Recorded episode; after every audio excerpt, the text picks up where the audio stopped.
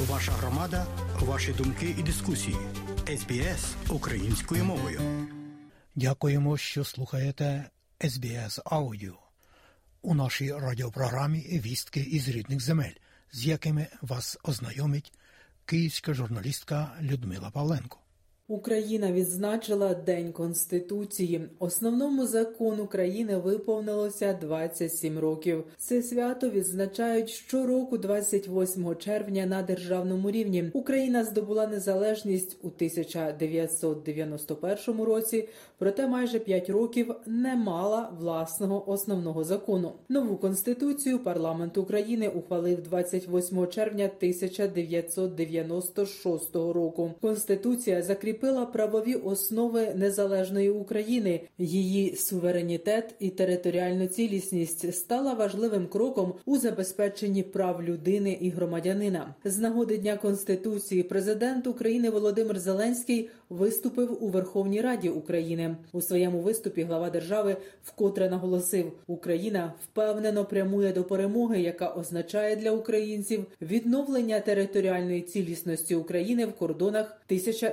1991 року. Ще до цієї російсько-української війни ми стали на шлях. Змін 24 лютого 22 року було намаганням Росії не лише вбити нашу незалежність і не лише стерти нашу ідентичність, але й знищити наш приклад, приклад того, що держава такого масштабу, як Україна, і такої складної історії, як України, може рухатись до успіху, щоб стати міцною та заможною демократією, яка переконує інші народи регіону та світу жити вільно, а не в покорі будь-кому. Додам, що днями Володимир Зеленський відвідав фронт передові позиції українських військ у Донецькій області. За підсумками поїздки, президент констатував, що на всіх напрямках, де українські військовослужбовці ведуть наступальні дії, є рух вперед. Наші герої, наші активні дії сьогодні. У нас теж є рух вперед на всіх напрямках, де ми ведемо наступальні дії. Дякую, воїни. Просування збройних сил України підтвердив і головнокомандувач збройних сил України Валерій Залужний. Основні Збройні сили української армії ще не задіяні у контрнаступі. Нещодавні звільнення низки сіл це не головна подія серед тих, які запланувала Україна. Основні резерви військ України, зокрема більшість бригад, нещодавно навчених на заході та оснащених сучасними танками і бронетехнікою НАТО, ще не задіяні в операції. Про таке заявив міністр оборони України Олексій Резников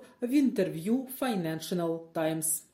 27 червня російська армія завдала два ракетні удари по Краматорську Донецької області. Одна з ракет поцілила у кафе, де були відвідувачі. Під час обстрілу загинули щонайменше 10 людей, серед них троє дітей. Також 56 дістали поранення, зокрема восьмимісячна дитина. Говорить мама пораненої дівчинки, пані Ярина. Ми прийшли замовити їду додому.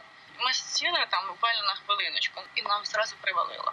Тим часом BBC News Україна інформує, що під час обстрілу центру Краматорська було поранено трьох громадян Колумбії. Це засновник організації Акванта Україна, колумбійський депутат Серхіо Харамільо, письменник Ектор Абат і журналістка Каталіна Гомес. Вони отримали легкі поранення. Також поранення дістала українська журналістка, яка супроводжувала іноземців. Триває досудове розслідування за фактами порушення законів та звичаїв війни. Про це повідомив заступник керівника. Донецької обласної прокуратури Олександр Бакуменко. Працюють спільні групи із е, числа прокурорів, слідчих та оперативних підрозділів Служби безпеки України та Національної поліції. На теперішній час е, до єдиного реєстру досудових розслідувань внесено вже понад 21 тисячу фактів за фактами обстрілів населених пунктів, під час яких загинули, зазнали поранень люди, а також були пошкоджені об'єкти цивільної інфраструктури. А вбивство двох неповнолітніх українських хлопців у Бердянську було скоєно російською армією як позасудову страту. Про це заявив уповноважений Верховної Ради України з прав людини Дмитро Лубінець. За його словами, українській стороні поки не вдалося з'ясувати усі обставини загибелі хлопців. Також уповноважений Верховної Ради поінформував, що родичам загиблих ще не повернули тіла підлітків.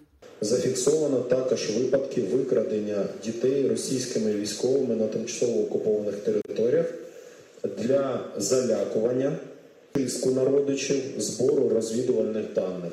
Це так само зафіксовано, що російські е, військовослужбовці використовують тиск або можливе застосування насильства до дітей, щоб примусити дорослих виконувати е, роботу на користь е, російської армії або окупаційної влади. Співзасновниця медійної ініціативи за права людини, правозахисниця Ольга Решетилова наголосила на ризиках для батьків, страчених окупантами дітей, які залишаються в окупації. Я закликаю українські міжнародні медіа, блогерів не додумувати того, чого ми точно не знаємо. Зараз дуже багато невідомих обставин цій ситуації, але кожне необережне слово дуже сильно впливає на тих, хто залишається в окупації. Там залишаються рідні обох хлопців, там залишаються їхні друзі, і ми знаємо про те, що друзі сімей обох уже сьогодні знаходяться на підвалах окупантів. Рівень загрози на Запорізькій атомній електростанції є достатньо високим. Таку оцінку ситуації, що склалася на тимчасово окупованій російською армією станції, дав виконувач обов'язків голови Держатомрегулювання України Олег Кориков. Він зауважив, що є факти мінування атомної електростанції та прилеглої до неї території. Крім того, є інформація про мінування водоскляних споруд, які сполучають водосховище охолоджувач Запорізької атомної електростанції і Каховське водосховище, яке майже перестало існувати після того, як російська армія зруйнувала Каховську гідроелектростанцію, підірвавши дамбу. Виробниче приміщення Запорізької АЕС використовується як укриття для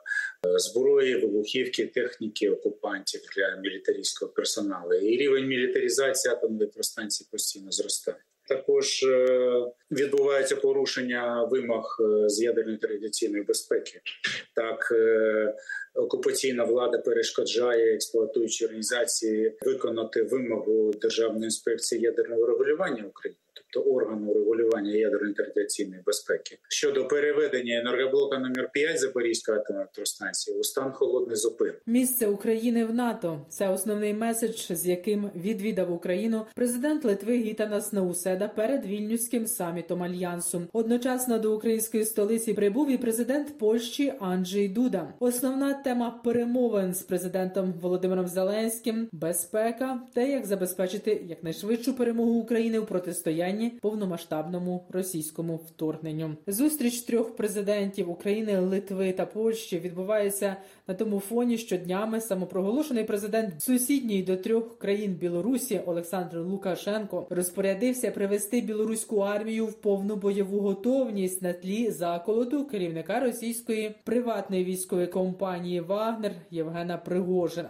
За словами Лукашенка, начебто білоруська опозиція на тлі подій Росії готова була реалізувати сценарій збройного заколоту 24 червня. Пригожин влаштував у Росії бунт, колони вагнерівців рухалися від лінії фронту в Україні на Москву. Але після переговорів з Лукашенком Пригожин повернув підрозділи у польові табори. Нині представники приватної військової кампанії заявили про те, що буде відкрито білоруський фронт. Тим часом Росія продовжує переміщувати в Білорусь ядерну зброю. Парламент Хорватії визнав голодомор 1932-1933 років геноцидом українського народу. Як поінформував міністр закордонних справ України Дмитро Кулеба, вже 27 країн світу визнали голодомор геноцидом українців. Глава зовнішньополітичного відомства висловив вдячність країнам, які визнали голодомор геноцидом українського народу, та закликав інші країни приєднуватися, адже визнання вшановує пам'ять жертв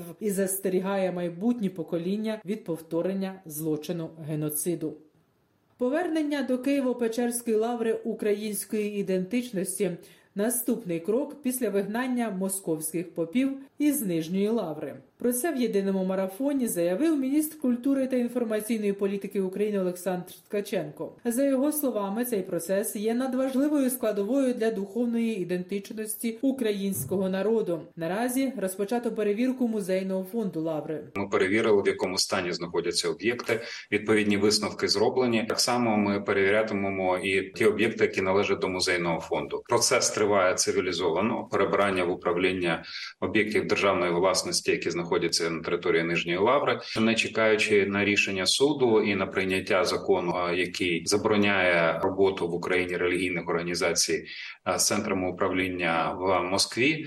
Ми розпочали роботу, щоб Лавра почала повертати для себе українську ідентичність. Президент Володимир Зеленський підписав закон про обмеження ввезення та розповсюдження видавничої продукції з Росії, Білорусі та тимчасово окупованої території України. Нагадаю, днями електронна петиція до президента України щодо ухвалення закону, який забороняє імпорт книжок з Росії та Білорусі, набрала необхідних 25 тисяч голосів. Сам закон Верховна Рада ухвалила ще рік тому. Відтоді він чекав на підпис глави держави. Президент Володимир Зеленський також подав до Верховної Ради України законопроект, який пропонує змінити дати трьох свят. Президент визначив його як невідкладний. Глава держави пропонує Різдво Христове святкувати 25 грудня замість 7 січня, День української державності 15 липня замість 28 липня, День захисників і захисниць України 1 жовтня замість 14 жовтня. У пояснювальній записці йдеться про те, що більшість православних християн світу святкують Різдво Христове 25 грудня. До того ж, раніше православні Православна церква України затвердила перехід на новий календар. Через зміну дати святкування Різдва перенесення потребують і вище згадані свята. Перехід відбудеться з